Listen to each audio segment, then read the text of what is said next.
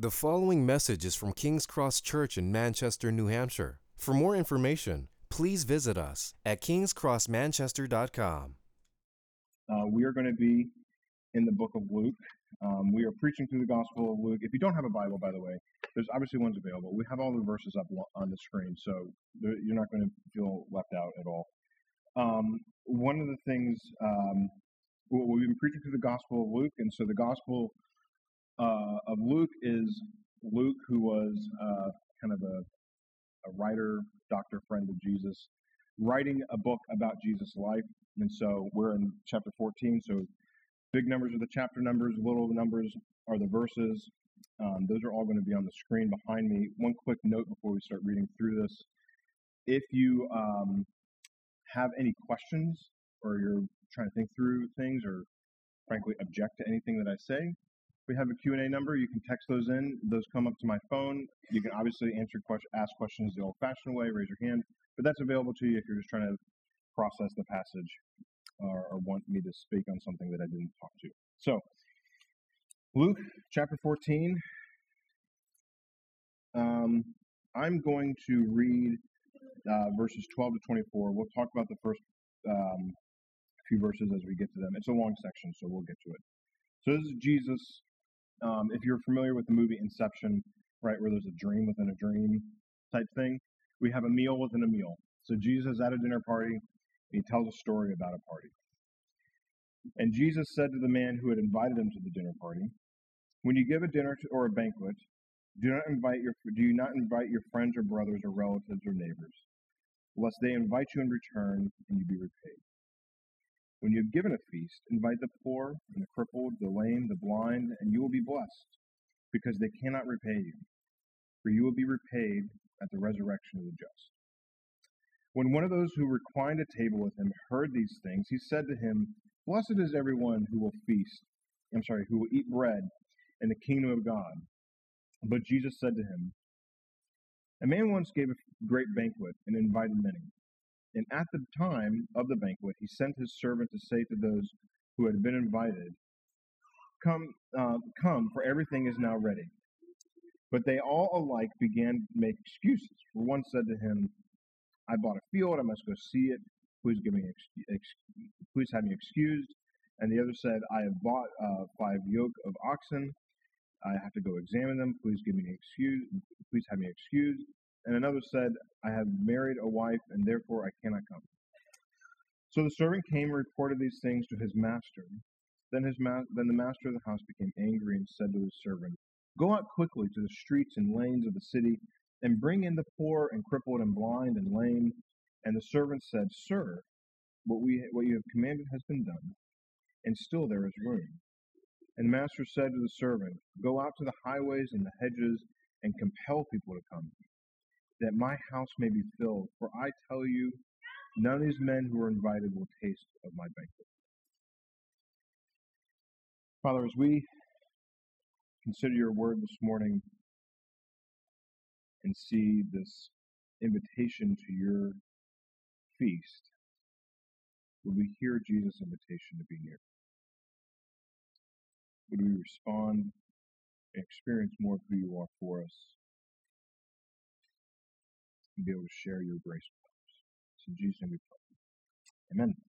Um, I'm not sure if anybody's familiar with this term, third space. Is anybody familiar with that kind of framing of things? So third space is uh, it's basically the business model of how Starbucks um, created who they are, Starbucks today. The idea is you had your home space where you live, you had your second space where you work, and then there's a third space of where you kind of hang out and go talk to people and all that sort of stuff. And so Starbucks kind of built their entire model off of, we want to be a third space. People can come and do their coffee before or after work, hang out with their friends, all that sort of thing. It's beyond, obviously, Starbucks. Certainly, you know, pubs and board game places and all those types of, they've kind of created a place where you can kind of come and hang out and relax. There's not like to go to a restaurant. Like, that's not a third space, because they want you in, eat your food, get out. Like, that's kind of the design of, of a restaurant. A third space is a place where you can kind of rest and be re- refreshed and, you know, connect with people. In the ancient world, um, there wasn't much of a concept of a third space, but the idea of where you connected with people was much more based in your home. You connect with people in your home, and that's still the case around the world today, right? Third space idea is kind of much more of a Western American idea. The idea of you go someplace to hang out, connect, refresh, grow, maybe business network, connect with other people. Um, that really happened in people's homes. And so what would happen in those contexts is that they would develop a, um, kind of their preferred list of people that they would invite and bring near, and like they connect, work together, their social status improved, all those types of things. That's the background for what we're seeing here in this passage in front of us this morning. Jesus was invited to a dinner party. Now you can imagine Jesus being invited to a dinner party. He would certainly bring social status to whoever invited him. If Jesus showed up to my Thanksgiving dinner, I think you guys would all know about it, and I would definitely be selfieing that thing on Facebook. Like, there would be pictures of me with Jesus at Thanksgiving, like, he came to my Thanksgiving dinner, not yours. Even, you know, that idea. So when Jesus is in that environment, what is he going to do? Jesus steps into this space in this story, and he begins to try to unravel their conceptions of community, begins to unravel their their perceptions of identity, and invites them into a radically new way of living e- with each other and knowing who God is. So the main point of what we're going to be looking at, again, if you have questions, please text them in. The main point is just a simple idea. Jesus invites us in his community of persistent grace. That's really what these three kind of stories are that we're going to look at. Jesus invites us in his community of persistent grace. And I think we'll kind of see as these stories develop, Jesus keeps kind of getting into these conversations with people, and he keeps insisting, no, the way in which we come into God's presence, the way in which we relate to each other, the way in which we relate to people outside of our communities, the church, or whatever, is only and always through a self-giving love, a mercy towards other people, a sense of compassion for who they are. That's what Jesus means when he invites us in to his community of grace. So, we're going to pick up here in verse one to six. We didn't read these before. I'll read these now. Verse one to six, we're going to kind of see under this, got Jesus' invitation to freedom. One Sabbath, so here we are again, just so you pick up on this, Sabbath would have been a Saturday for them. One Sabbath, when he went to dine at the house of a ruler of the Pharisees. So again, these are the guys that have continued to kind of have tensions with Jesus. They were watching him carefully. And behold, there was a man before him who had dropsy. And Jesus responded to the lawyers and Pharisees, saying, is it lawful to heal on the Sabbath or not? And they remain, remained silent. Then he looked, took him and healed him and sent him away. And don't you love that Jesus just does like this medical miracle and just kind of like, all right, off with you. And he said to them, which of you having a son or an ox that has fallen into a well on a Sabbath day will not immediately pull him out? And they could not reply to these things. Now, if, you're read, if you've been kind of following along or you're familiar with the Gospel of Luke, you will notice that this is not the first time that Jesus has done a healing on the Sabbath. Again, to kind of fill in some of the backstory here, it was basically taboo or against their regulations, the Pharisees, for any anybody to do anything outside of basically show up to church, stay home, eat meals, don't do anything. And the only things that they allow people to do are like emergency step in. You know, like somebody breaks a leg, you got to help them out. Like that sort of stuff. This man's condition was not an emergency, and yet Jesus persists in healing him. But this is not the first time. So we're seeing a sense of repetition in the Gospel of Luke of like, okay, he's healed a, a crippled guy who uh, couldn't walk. Jesus raises him, walk out. Just a couple chapters before, we see a situation where Jesus goes out of his way to identify a woman. Um, if you recall, she'd been crippled for eighteen years. He healed her, raised her, made her straight, and walked out of the temple. That really got under their skin. And so you kind of wonder, what's the backstory of how this guy is at this dinner party, right? Is he a plant? Why is he there? What I want to pick up here as well is that um, it's not just kind of another routine healing. Droopsy in the ancient world would have been understood to be kind of a condition of that signified gluttony.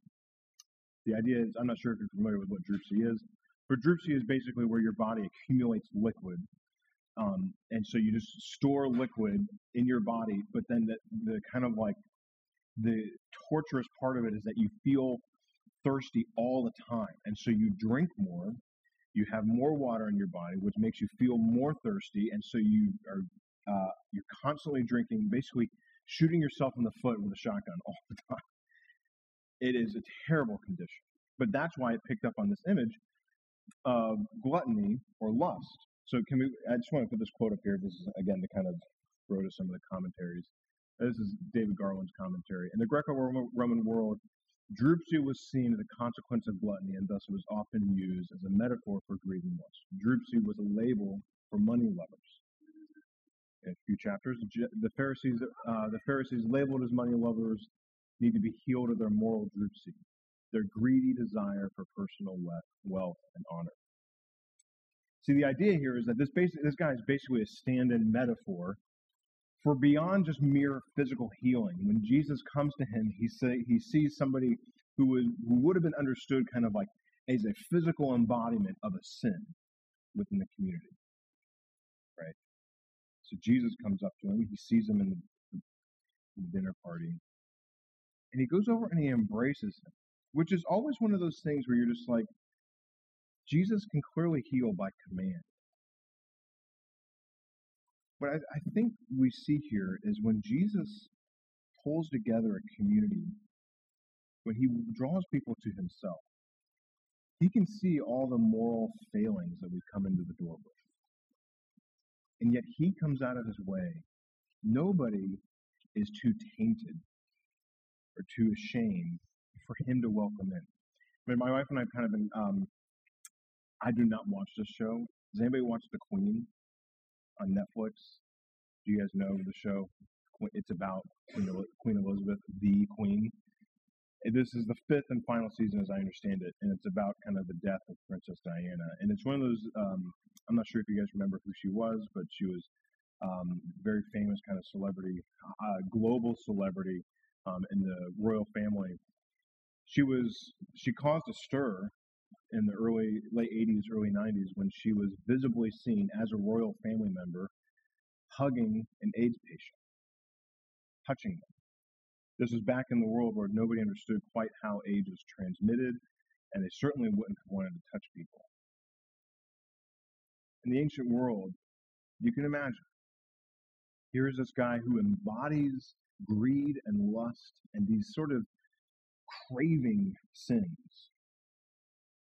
And Jesus sees through all of that. He says, my kingdom, my community, my peeps, I, I want all of them to be fully restored and free in my community. He goes out of his way to hug this guy effectively, stand him up, send him out. He liberates this guy from the shame that he would have been brought in under, goes out of his way that he would have been brought in under, goes out of his way to heal him in an inconvenient time, and wants him to be a part of his people. This is, this is the invitation of what Jesus is all about. I'm sure each of us, in our own ways, has our own droopsy, whatever that is for you. None of that creates a barrier for Jesus. He is so fascinated by bringing you into, your, into his freedom. He is so for you being liberated from the things that you feel like can never change. And he does it primarily through restoring your humanity and bringing you into a relationship. But it's interesting, this isn't the only thing that happens at this dinner, at this dinner party. Kind of, there's many kind of theatrical acts here. So Jesus kind of goes after this whole idea of freedom and drills down a little bit more deeply into what they need to experience, what we're called or invited to experience. So let's pick up here in verse seven. Jesus' invitation to freedom here in verse one to six. And now we have Jesus' invitation to humility, verses seven to eleven. Now, this is in response to what just happened.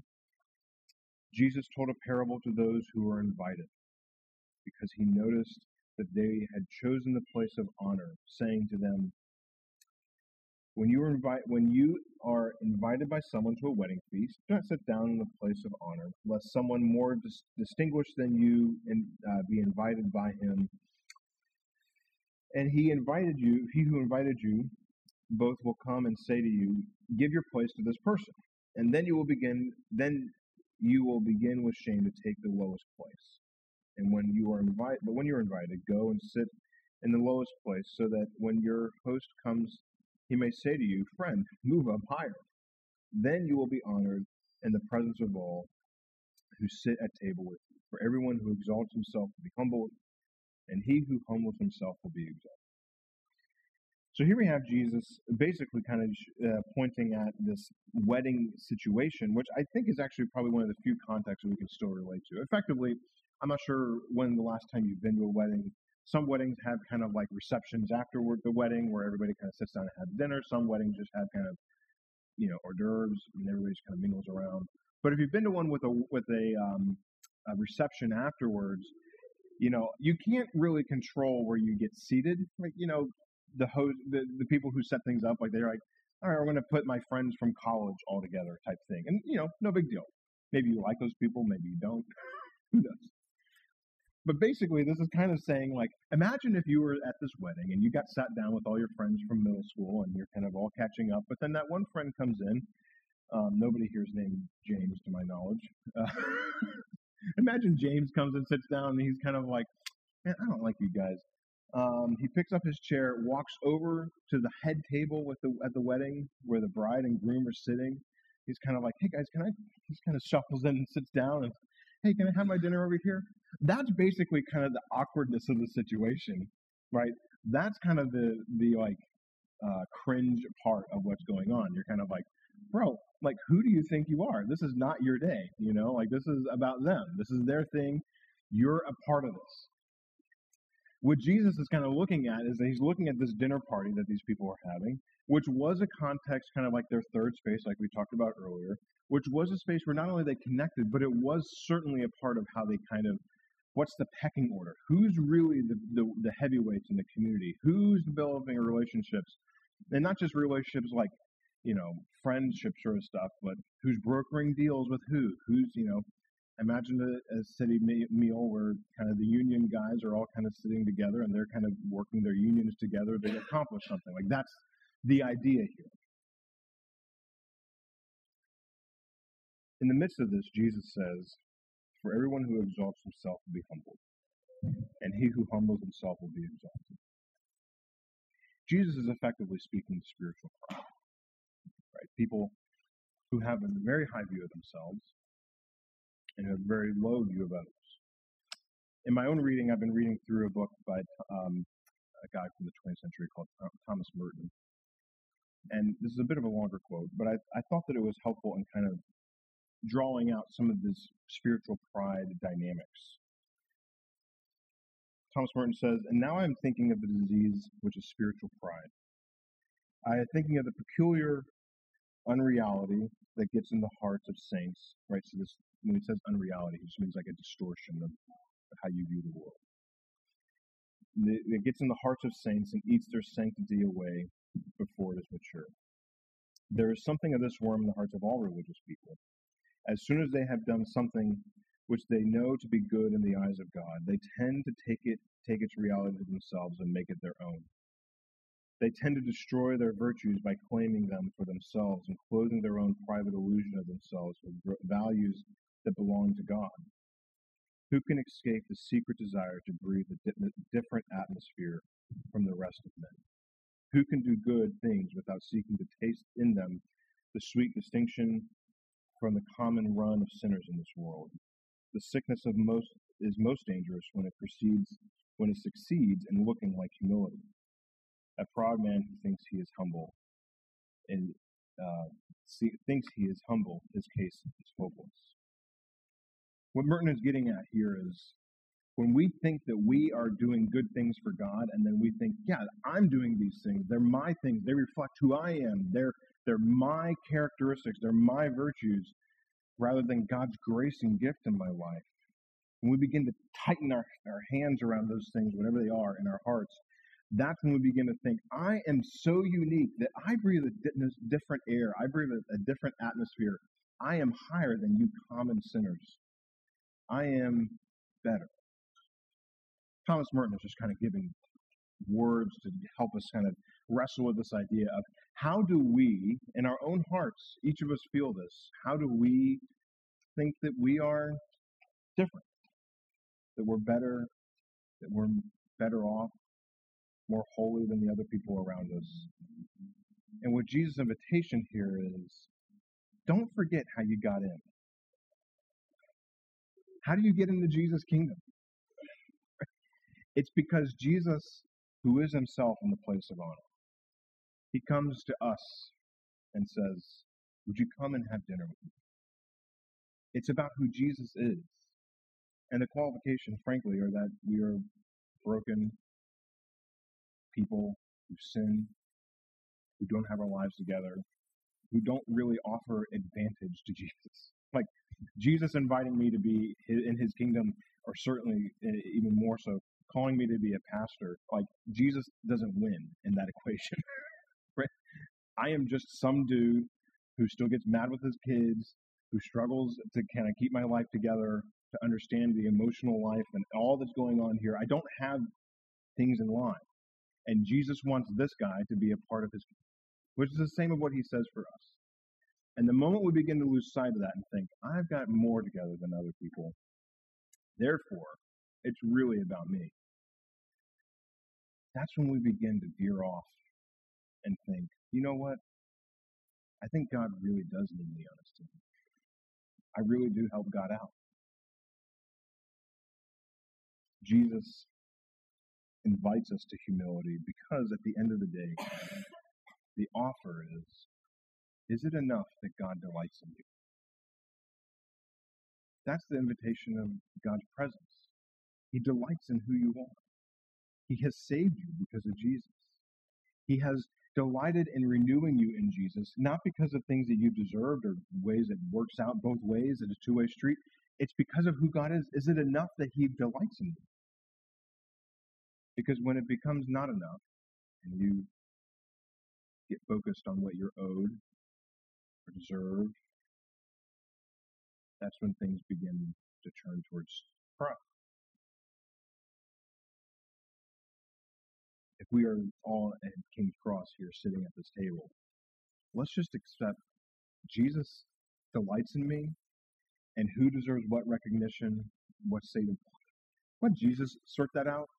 I don't really know, because I probably think too highly of myself to begin with. So, as Jesus begins to deal, drill down, okay, if, you, if you're called to freedom in his community, and his community is based on absolute grace, nobody really has an upper leg on anybody else on kind of knowing who God is or being useful for God. There's true freedom in that humility, right? I don't have to worry about who I am, What, uh, how other people view me, you know, all those sorts of things. Then Jesus drills down a little bit further into how we become that type of community for others. So this is, ultimately, this is our third point, Jesus' invitation to renewal. We read this before, so I want to read this kind of in sections here. Jesus' invitation to renewal, I want to just read here verse twelve to fifteen. We'll pause for a minute. Everybody okay? We're good? He said to the man who had invited him, first of all, awkward, right? When you give a dinner or a banquet, do not invite your friends or your brothers or your relatives or rich neighbors, lest they also invite you in return and you be repaid. So here, as we said before, Jesus is alluding to all this kind of social standing, status type stuff. But when you give a feast, invite the poor, the crippled, the lame, the blind, and you will be blessed because they cannot repay you, for you will be repaid at the resurrection of the just. And one of those who reclined at table with him heard these things, and he said to him, blessed is everyone who will eat in the kingdom of God. I want to pause there. I think this is fairly straightforward in terms of what's going on here. This is Jesus kind of calling this guy out in a sense of like, you've done this all for yourself. This isn't for other people. This isn't to help other people. You've got a lot of great food here. All these other people have, these people have food at home.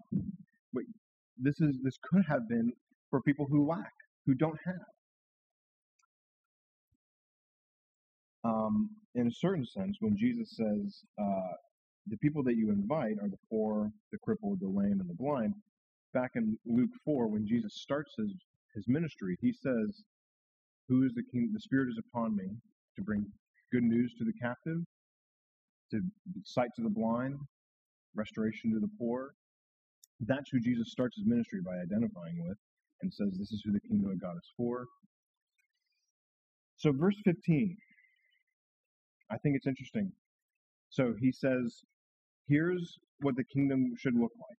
Inviting those who do not have, who do not offer much, who have nothing, no way to, nowhere to repay. The kingdom of God is like giving a feast for these people. And then somebody in verse fifteen, who I don't know who it is, but you can imagine the awkwardness of the situation. He says, blessed is everyone who will eat in the kingdom of God. What? I just want to ask, like, when you hear this phrase, this is not a rhetorical question, truly. What do you guys, why do you think he says this? Like, why, anybody got any thoughts on why, in the midst of what's going on here, he says, basically, blessed will be the kingdom of God at the end. Any thoughts on that, guys?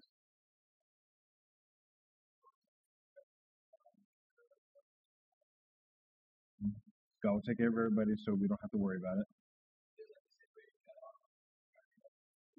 Yeah. yeah, yeah. Trying to break, kind of cut the awkwardness of it. Anybody else? Yeah, I think that we're kind of a- aiming in the right direction. In a certain sense, I kind of read this as he's trying to kind of neutralize the awkwardness of what Jesus has said. He's like, basically like, okay, well, we can all agree and disagree. We'll all be in the kingdom of heaven together. Like, we'll kind of get there. He's trying to sidestep what Jesus is saying here. And Jesus won't allow it, right? Jesus is now going to tell a parable where he gets after what Jesus, I think what Jesus would say is, this is an excuse. Basically, Jesus is saying, you should have invited all these people to this party. And this guy's like, yeah, we'll, we'll, we'll all, it'll be great in the kingdom of God, because then we'll kind of all be hunky-dory. We'll be on the same team. And Jesus kind of like, no, this is critical. Like, you are actually fundamentally under, misunderstanding who God is and what his kingdom is like if you don't get this. It's under those contexts that I think the parable now follows, like what happens next. I'm going to say this real quick before we move into the parable. Parables are not kind of like, they are not supposed to be the sort of like, get a decoder ring and understand what's going on, and now you get the lesson, you can move on. The purpose of a parable is so that you meditate in it. So what we're going to talk about here as we look through this is not so that now you've got the lesson and you move on. It's so that you can kind of come back at this and consider, where am I in this story? Who do I relate to? Redress it, you know, just kind of like the way we do Romeo and Juliet. We kind of redress it to kind of be contemporary. Redress it to like, where do what what spiritual lesson do I need to learn with Jesus in this parable? So, verse sixteen. And he, that's Jesus, said to him, a man once gave a great banquet and invited many. And at the time for the banquet, he sent his servant to say to those who had been invited, come, for everything is now ready. But they all alike began to make excuses. First, the first said to him, I've bought a field, and I must go out and see it. Please have me excused. And another said, I have bought five yoke of oxen, and I need to go examine them. Please have me excused. And another said, I have, I have married a wife, and therefore I cannot come. So let's pause there. So that the reason I think that Jesus is responding to this guy Uh, who said, blessed are those in the kingdom, is because he then goes on to talk about three these excuses. And I think these excuses are just kind of targeted at this guy to kind of say, like, um, this is not allowable. You can't excuse your way out of embodying and living like Jesus, living like the kingdom of God. And it's fascinating. These three these three um, excuses, they kind of all at face value are just kind of like, bro, like, you, the field is going to be okay. Like, I know what a field looks like. I'm sure you can you can wait a few days to go check out the potholes and go find out where the good soil is and all that stuff. Or you just bought oxen. Like, dude, an oxen is an oxen. Like, and, and it's not like with the getting married. It's like, dude, you got married. you can both come. He's a plus one. You, you can bring your wife, like no big deal. And more importantly as well, they had heads up, right? So it says they were invited, and then when things were ready, he sent people out. The party's ready to come in. So they they've been they've gotten a heads up. They knew ahead of time that the party was going to happen, and then they all, when it's party time, hey, sorry, I can't make it. I think the invitation that they're missing out on here, at least in terms of my, how I read this, imagine you've just bought a piece of property. That's really good for you. Don't you want to share that joy with other people? Or imagine if you've just made a, you know, you've gotten a promotion with work, which is basically kind of like the idea of this five oxen, sort of five cents of oxen sort of thing. Or you've had something with your work where it's like, better job, improvement. Don't you want to share that with people? Or you just got married, you know. Don't you want to show off? Look, my trophy husband, my trophy wife, whatever, you know. I don't you want to celebrate that with other people? Like, I want to show off. I, I, I want to, and the invitation that Jesus is basically kind of getting at is here, there's an invitation to come share that joy with us. They go inward. They go isolated. They excuse themselves from participating. So here we have verse twenty-one. Let me pick up here. So the servant came and reported these things to the master, and the master of the house became angry and said to the servant, go out quickly to the streets and the lanes of the city and bring in the poor and crippled and blind and lame. And the servant said, sir, when you, uh, what you have commanded has been done, and still there is room. And the master said to the servant, go out into the highway and hedges and compel people to come in, that my house may be filled. And I tell you, none of these men who were invited shall taste of the banquet. Do you notice who God targets with his ultimate invitation? Go out and bring in the poor, the crippled, the blind, and the lame. We've talked about this before, but in the Gospel of Luke, these are all the people who are the outsiders, who have no connections. They have no political force to bring. But I think also as well, these are people who suffer. These are people who know that they suffer. These are the suffering people that God delights in, that God brings in for healing and renewal.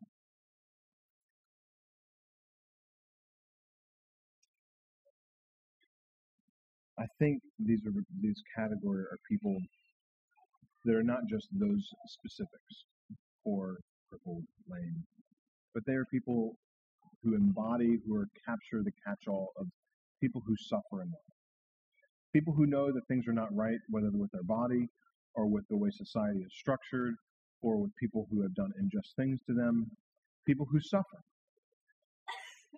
Some of you know that my uh, one of my sons is named after a guy named Dietrich Bonhoeffer, and I think he gives some path forward for us in this passage. Bonhoeffer says, we must learn to regard people less in the light of what they do or don't do, and more in the light of what they suffer. We must learn to regard people less in light of what they can do for us or what they have done to us, and more in light of what they suffer. See, the kingdom is like an invitation to see people for what they truly are and to respond to people in light of who they truly are. Imagine how our hearts would change towards the community around us, towards people who have intentionally hurt us, who are our enemies, who have done things that have violated us in one way or the other. It doesn't excuse what they've done, but it certainly changes our hearts when we see that they suffer under who they have chosen to be or what they have had gone on. How does it change our perspective of our neighbors, people in recovery, people who aren't in recovery yet, people who have homes, people who do not have homes yet, people who are politically the craziest people we've ever met, the coworker that just seems to always have that terrible attitude, our boss who has screwed us over in one way or the other. When, whoever it is, the people that we don't turn to to get things done in life, the people that we don't turn to to help us out in life. What if we just had this small shift in our hearts to see they are sufferers too? Not that it changes what they've done or, or anything, but it changes our orientation to see that they too are even recipients of the kingdom, that they too can respond to who God is before them. If that is the furthest extreme, then the people who haven't, they too are invited into the kingdom. Jesus invites us in his community of persisting grace. So I just want to end. I, I, I throw this to you for your small group conversations in the next few weeks. How can we continue to grow as a community of persisting groups? These are just completely like my random ideas.